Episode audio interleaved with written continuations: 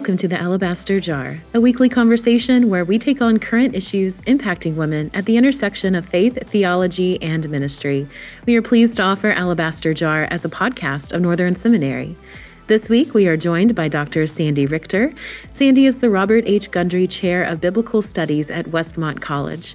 She earned her PhD from Harvard University's Near Eastern Languages and Civilizations Department and her MA in Theological Studies from Gordon Conwell Theological Seminary. She is passionate for the real space and time of the biblical text and has spent many years leading student groups in archaeological excavation and historical geography classes in Israel. Her scholarly publications include an array of technical studies of the history, society, and economy of the Hebrew Bible.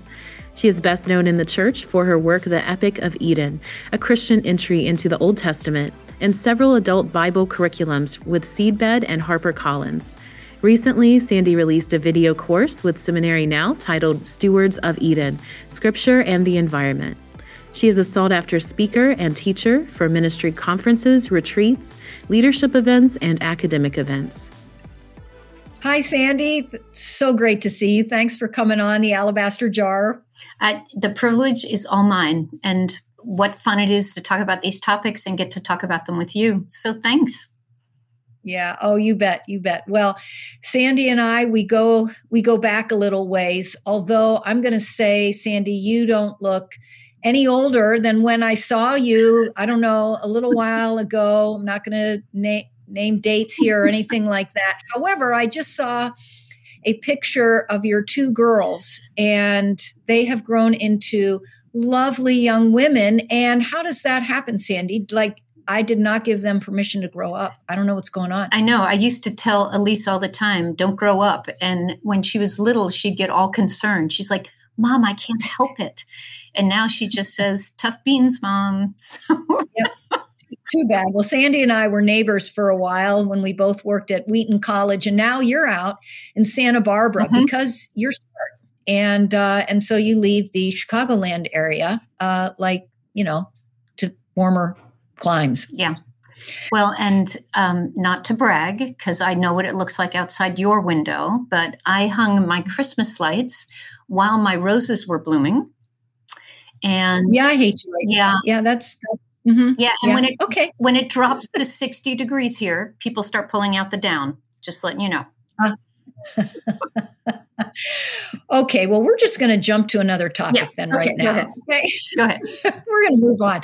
There's lots I want to talk about because um, you've written so much. But we're going to start with a project that you've um, you've worked on for years. I mean, it's when I think of your scholarship, I think of it starting with this work called The Epic of Eden. Mm-hmm. Can you talk a little bit about that work? What what drew you to write it and um, it, it, you know it's an, an, christian entry into the old testament um, yeah just tell us a little bit about that work and, and why you chose to Im, uh, immerse yourself hmm. in it well thanks for asking um, epic of eden I, I joke about it being my soul on paper and it's not it's not really a joke it's it's everything if if I could say everything I wanted in a class, especially of of newcomers, you know, a, a, a fresh seminarian or uh, an undergraduate who really wants to get a grip on their Bible,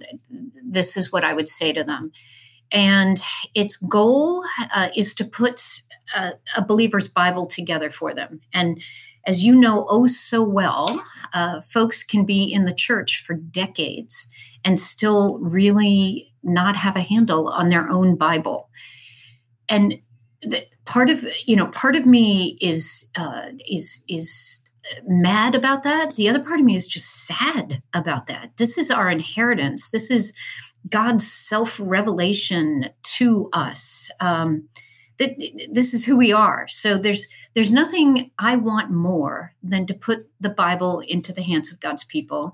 And the Epic of Eden really grew out of years and years of teaching Old Testament in a way that um, it gave people their their Old Testament back. And the metaphor that I use in the book uh, over and over again is the idea of a messy closet and uh, you know this is this is good evidence that women have entered biblical studies right? So the, the metaphor so is no longer the nba or the nfl the metaphor is now a messy closet. And I, love it. I find especially with old testament this is a really apt metaphor that people have a lifetime of acquisitions shoved into monica's closet. Yes that's a friend's reference. And they're almost afraid to open the door because of all the stuff that's going to fall out onto their heads. And they certainly can't make use of that lifetime of acquisition. So, my goal in the book was to take all of those good gifts, organize them like a good closet organizer would do, and uh, make it accessible, give it back to them. So, a lot of the book is dedicated to connecting the old to the new, because, of course, people are pretty clear on who Jesus is uh, they know where their faith is is rooted. They just don't know who their their ancestors in the faith were. So it's a lot of connecting Old and New Testament, connecting the major themes of the Old to the New Testament, and then getting that Old Testament into a place where they can open up the door of their closet and they can pick out shirts and pants and belts and accessories and and they actually know where they are when they throw that closet door open. So that's kind of an overview. No, that's great, and I love the theme of the closet. That is so apt. You you mentioned there's some major themes that you uh, that you highlight. Um, what what would be some of those? As I'm thinking about organizing my own closet or the lack thereof, its organization.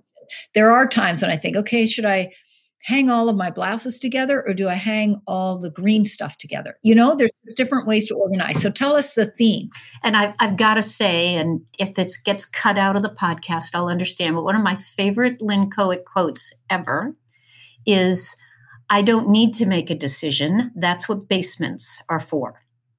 Um, yeah, that's yeah. that that is that right? So everyone now does have an idea of what my closet's not your closets, yeah. but your basement. No, yeah.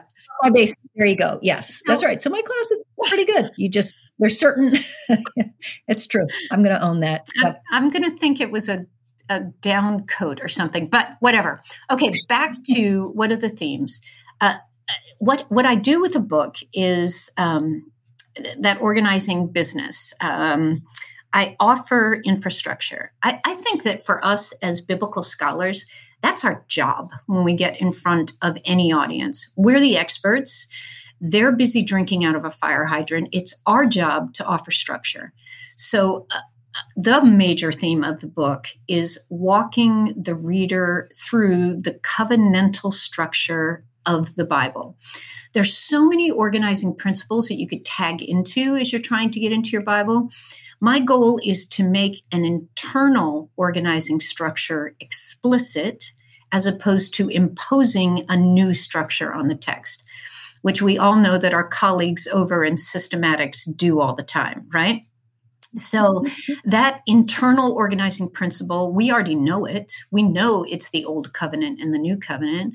What a lot of folks don't realize is there's actually uh, covenants relationships between God and humanity that are defined multiple times. So, Adam, Noah, Abraham, Moses, David, Jesus. These are the six great covenant mediators. These are the six great covenants of the Bible. This is the internal structure. So I walk them through each one of those covenant relationships, and I ask the same question of each covenant. Of, and, and covenant, we should know, is a definition of relationship.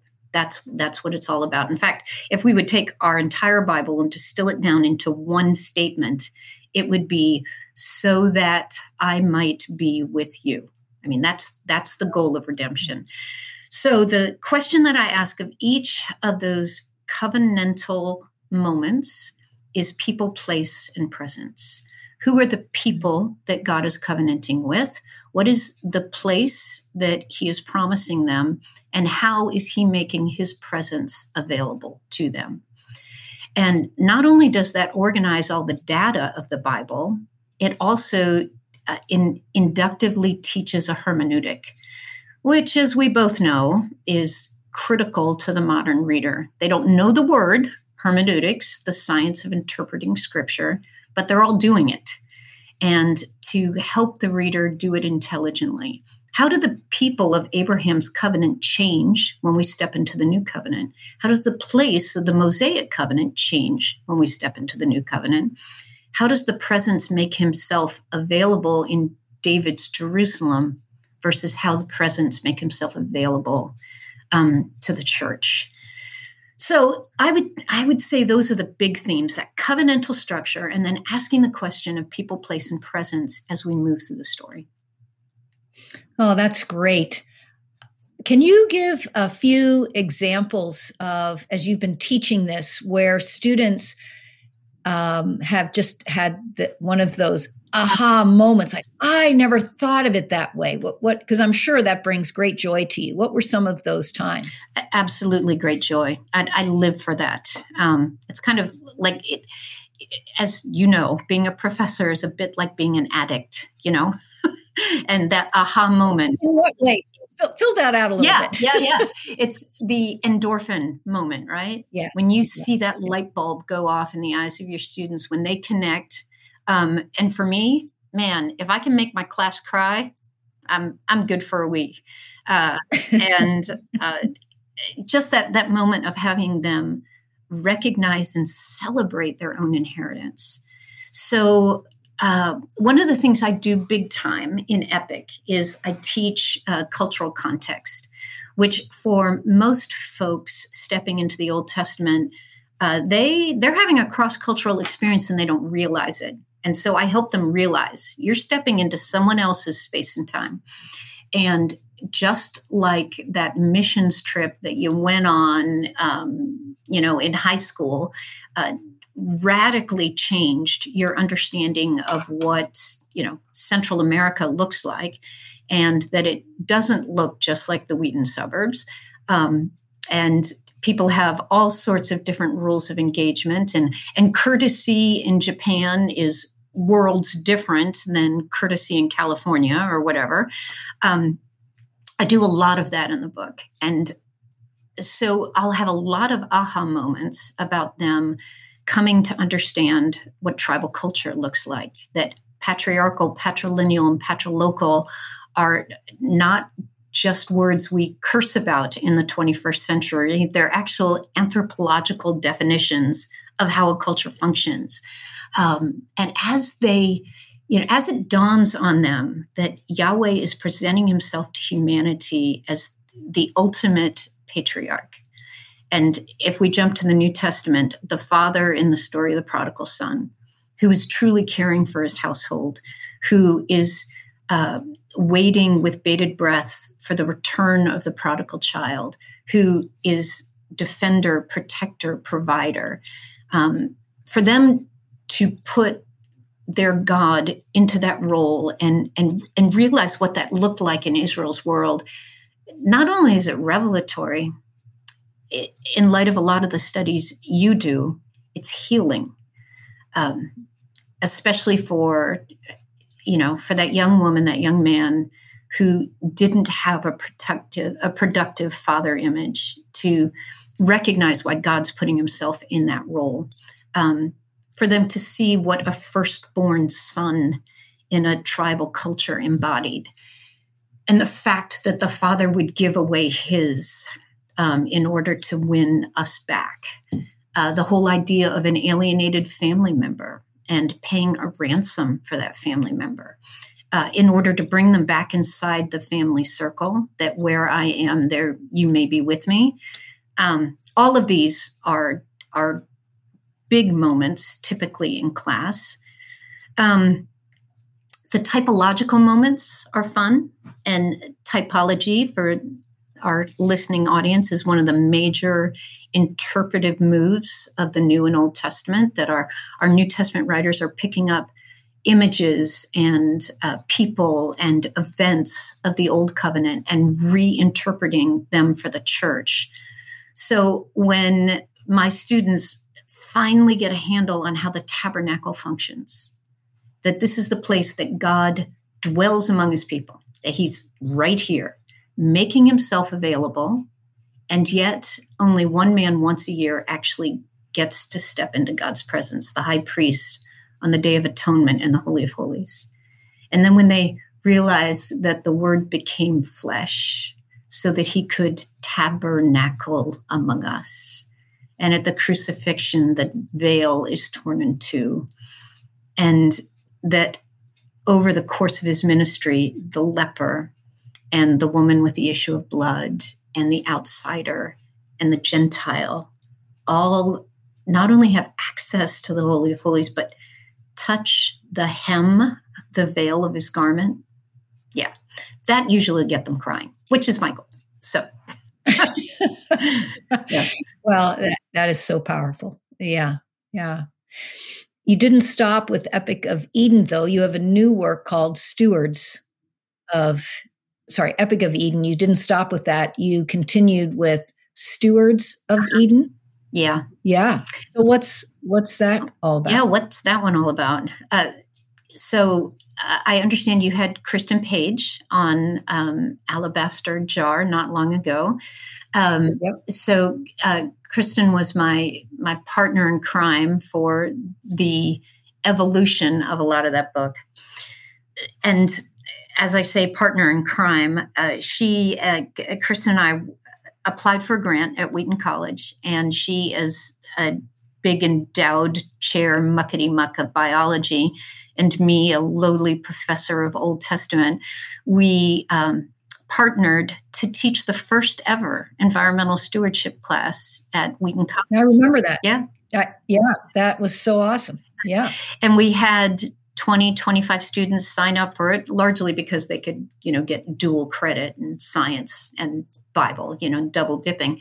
But I'm joking, they were they were fabulous human beings. What happened in that class during the first session is the answer to why I wrote Stewards of Eden. So, Stewards of Eden is uh, a book about environmentalism from a Christian perspective, right? Um, what does the scripture have to say about the environment and why does it matter? Is the subtitle. So, when Chris and I hosted that class, uh, the first session, like oh, so many professors before us, we did an ice breaking exercise. Yeah. And every student within the sound of my voice has been subject to this particular icebreaker. Um, and that is uh, tell us your name, your major, and why you decided to take this class. You know, all the profs, raise your hand if you've ever used this icebreaker. And the answer, of course, is all of us. And um, for the students out there listening, we will confess that we partly do it just to buy time. Okay. So, um, so we did the exercise. Yeah. We're going around the room. There are 25 students sitting in there, and they're all fabulous Wheaties. They are all well educated, socially informed, um, uh, societally active and uh, theologically nuanced. Yeah. And they're also good science students, to say that as well. Every one of those students said the same thing. Every one of them. And what they said was, I've always loved the outdoors. And then they would fill in the blank with hiking in the Ozarks, um, uh, the land of the lakes, you know, in northern Wisconsin, um, watching the dolphins and the Channel Sound off um, the Santa Barbara coast. They would fill in the blank with something, and they would go on to say, um, "So I, have always loved the outdoors and God's creation. I've always felt." Um, uh, close to God in these encounters, but I never understood that I, as a Christian, could love both God and nature, creation, and advocate for both of, both of those loves as a Christian. So I'm so grateful you offered this course. They all said the same thing. And after we got around the room, Chris and I looked at each other and said, Me too. We both had come to faith with this profound sense that God was manifesting himself to humanity through creation, that God expected us to love the things that he loved. Yeah. We'll say that about mm-hmm. orphans. We'll say it about um, the victims of sex trafficking. We'll say it about the marginalized. But will we say it about the garden? To love the things that God loves. And Chris and I both had the same testimony. We did not know as professionals in our fields and as Christians that we were allowed to advocate for both. So it was that background in my own life that uh, led me to the place where I had to publish this book. And my ultimate goal was to put together almost a tract of sorts. Like the book is just shy of 100 pages on purpose. The first half of every chapter addresses uh, what the Bible has to say about a, per, a particular environmental topic.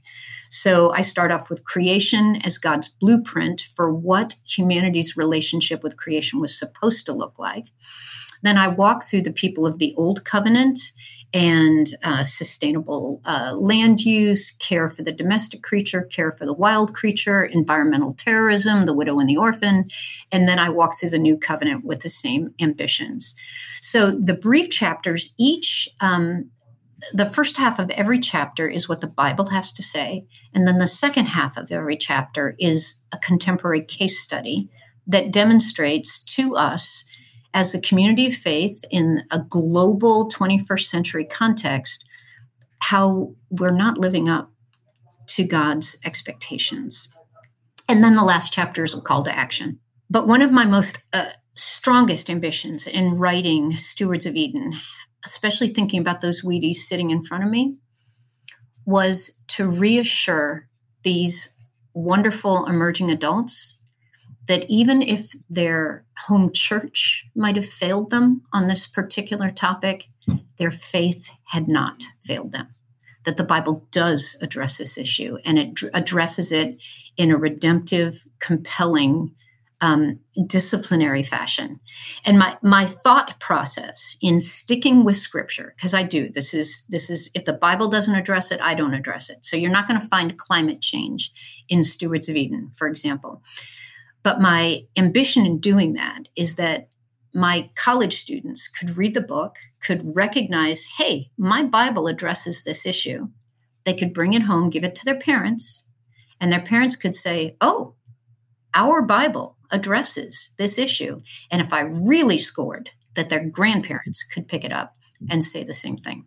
So well, yeah, that is that is fantastic. I think there is kind of um, this issue is politicized in in a way that w- almost takes the Bible out of the conversation. Yes. So by you bringing it back in, I mean that that's where it should be in the center mm-hmm. things. Yeah.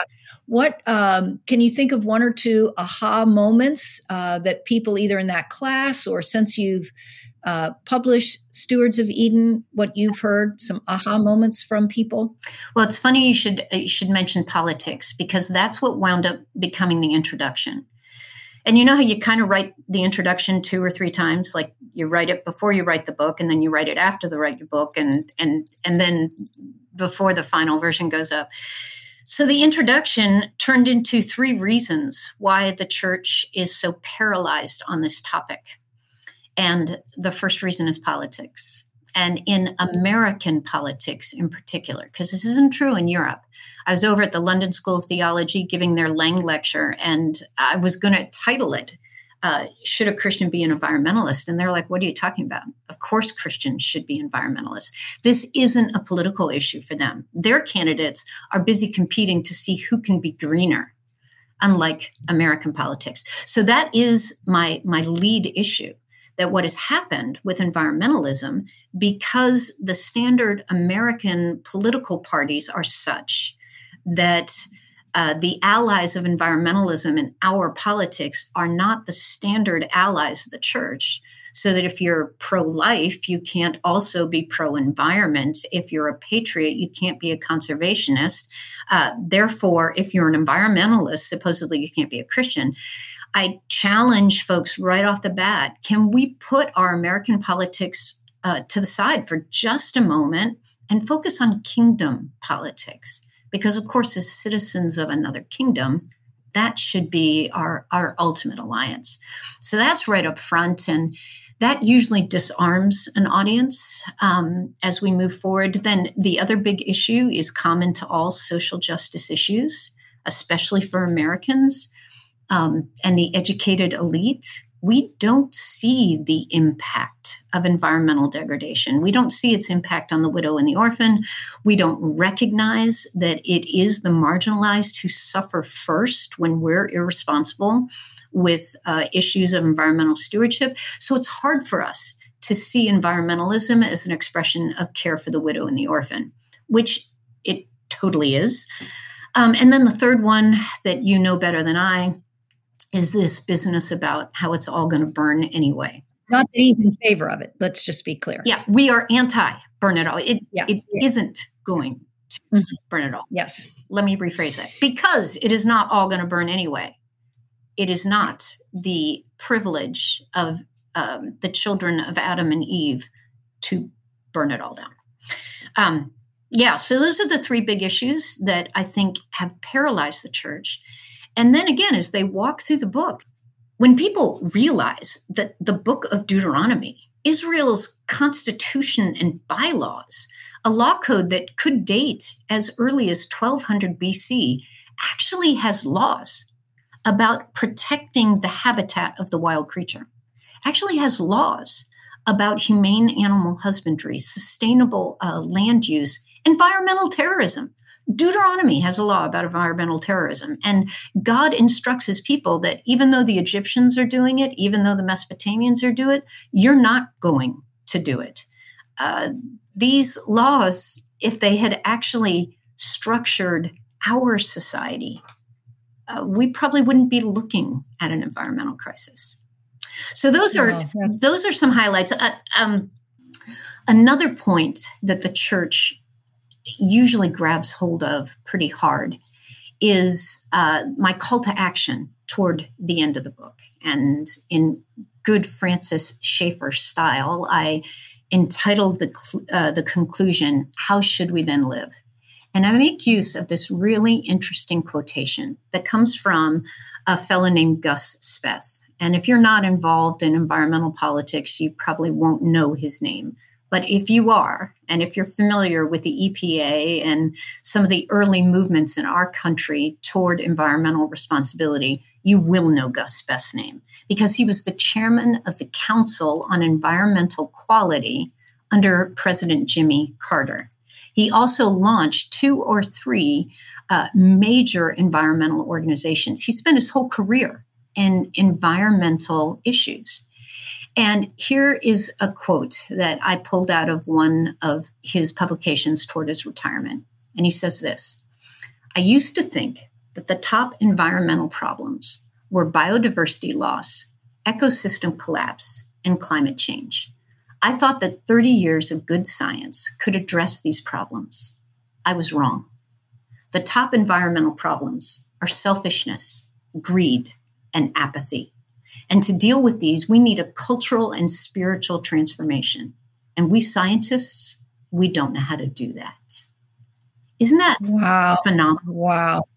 Yeah. That and and and that resonates with me. It resonates with the biblical text, doesn't it? I mean, that's the the root of so much is greed, um, which Paul will say in Ephesians is idolatry yeah, we're putting the self before God and others. Yeah. You mentioned earlier about Deuteronomy and how it functions. It can function in the uh, in ways to help us better understand the world around us. But I also know that you looked at Deuteronomy in terms of finances and economics. And often I just these two are not usually juxtaposed, right? You have environmentalists who don't care at all about finances, or you have the economist who doesn't want to hear about environmental issues. But in you, we can bring them all together because you have, through the, your analysis of Deuteronomy, talked a lot about the the uh, economics that we find, or the fi- the financial, the money, the money that's going on in Deuteronomy. And I'm going to brag on you here just a little bit. I've heard this this talk a couple of times in different venues, but you were invited to speak just this last year at the premier um, organization for archaeologists, the acronym ASOR, um, on this very topic. So thank you for um, for bringing it to our listeners here at Alabaster Jar. Mm, well, thank you. Thanks for the opportunity. Um, again, for your listeners, one of the things that we as as biblical scholars are constantly trying to do is figure out how to translate our scholarship into material that the church can access. And the very fact that this podcast exists is one of those efforts. Yeah.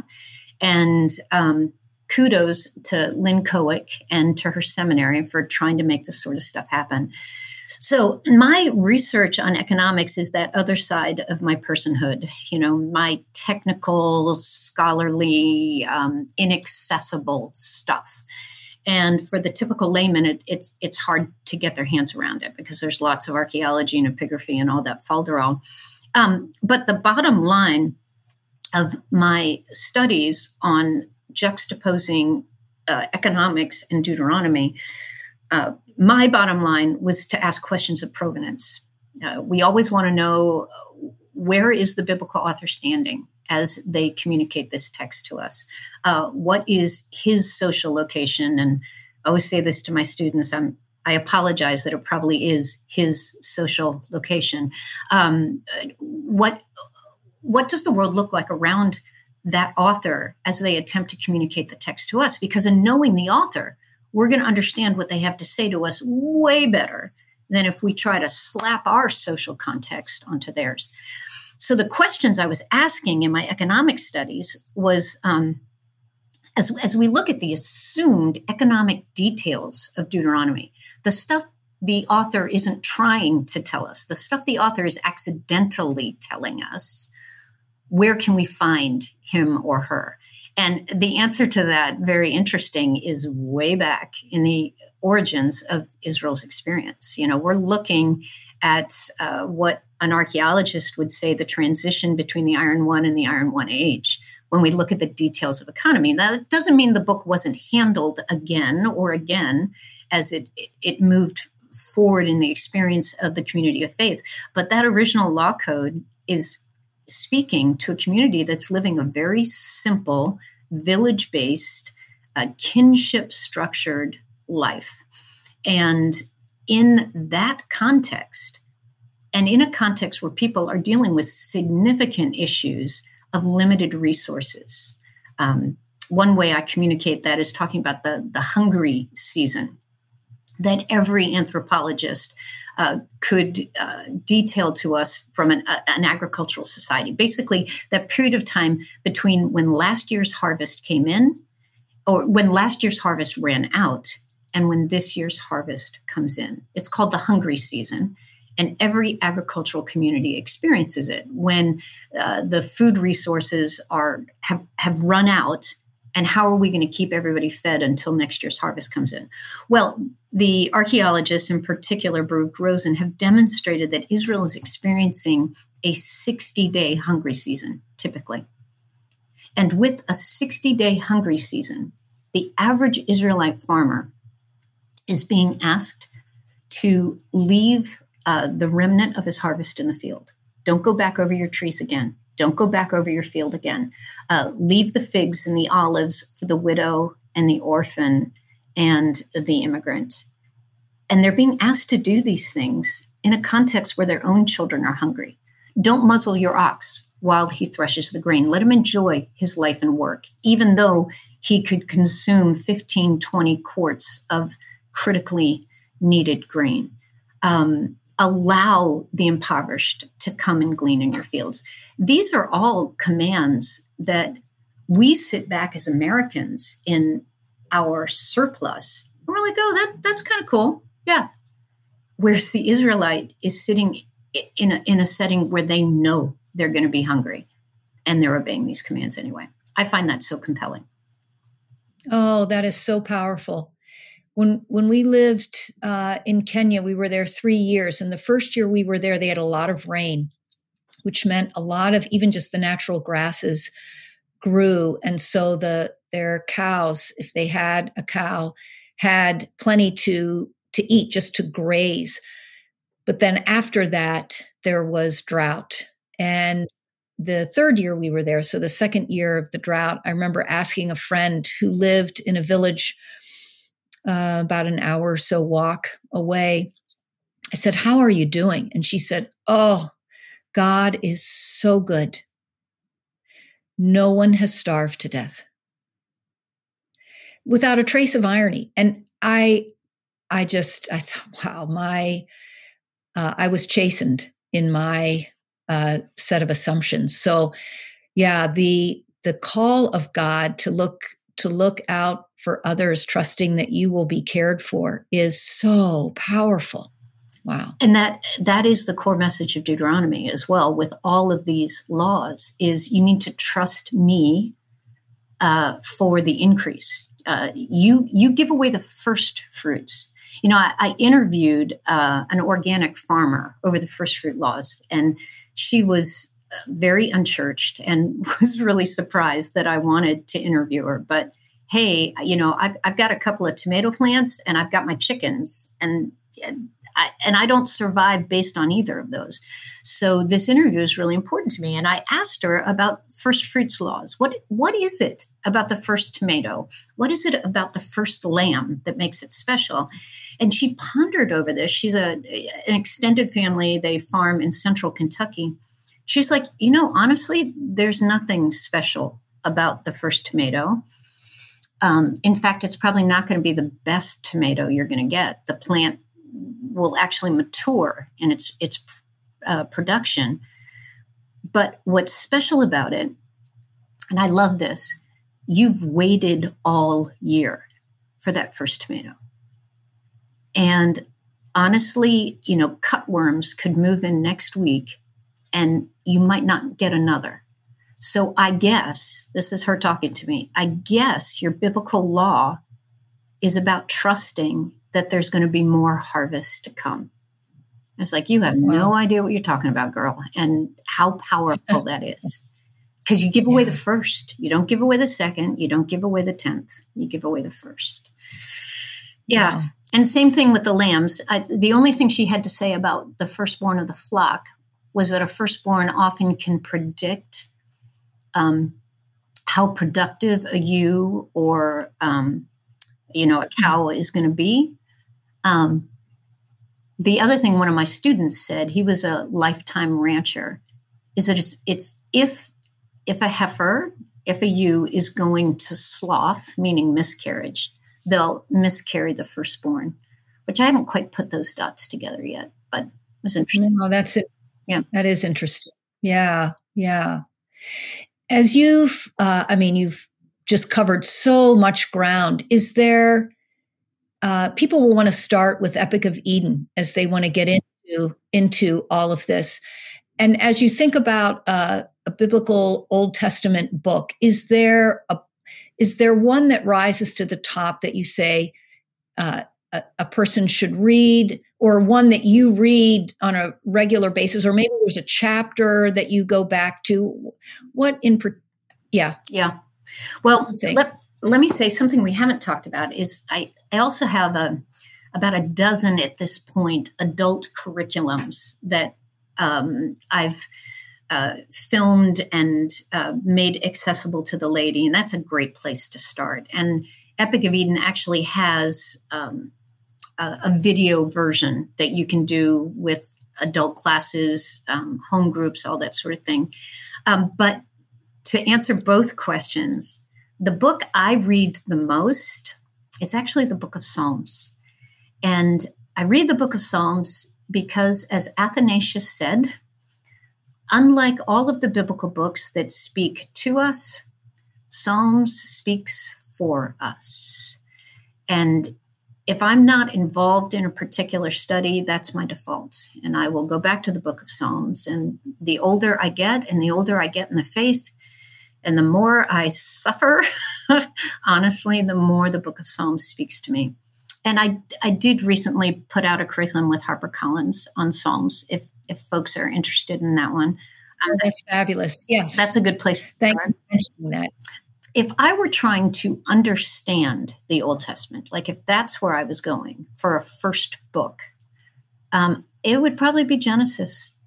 Um, because Genesis gosh, Genesis, the book of Genesis and Exodus are really like the Gospels when you're comparing to the New Testament. They lay all the groundwork for what's to come. Who are our people? What is the inheritance we're after? Where did this all start and how did it get messed up? So, if if there's someone sitting out there who hasn't ever read the Old Testament, I I would I would recommend Genesis and Exodus. And you know how uh, people always pick up the Bible and they think, I'm going to read all the way through it. Don't do that with the Old Testament because it's not actually in chronological order, which stuns people yes. all the time. But Genesis and Exodus are in chronological order. They tell the greatest stories of the foundation of our faith. That that's where I'd start. Oh, that sounds great. Oh, well, Sandy, thank you so much. Oh, boy, I just I, I loved our conversation, and I encourage our listeners to check out Epic of Eden, Stewards of Eden, the Psalms, all the all the material that you've uh, created. Is that at Seedbed, or do you have your own um, uh, website, or how how do people get it? Yeah, good question. Um, I don't have my own website.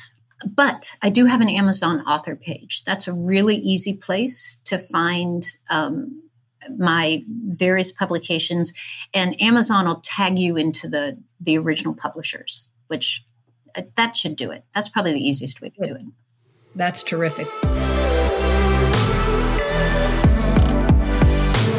Well, thank you so much, Sandy. This has been absolutely fantastic to visit with you. And uh, thanks so much for coming on the Alabaster Jar. Hey, it is such a privilege to be here. Thank you for the invitation and how much fun to catch up with the amazing Lynn Cohick. Thanks for joining us for this week's episode of the Alabaster Jar.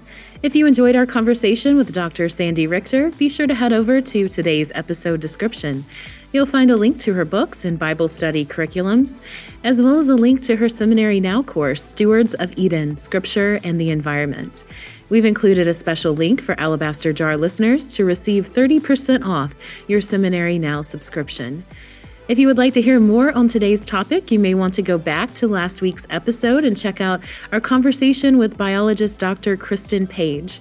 We had a great conversation about discovering wonder in creation and environmental stewardship.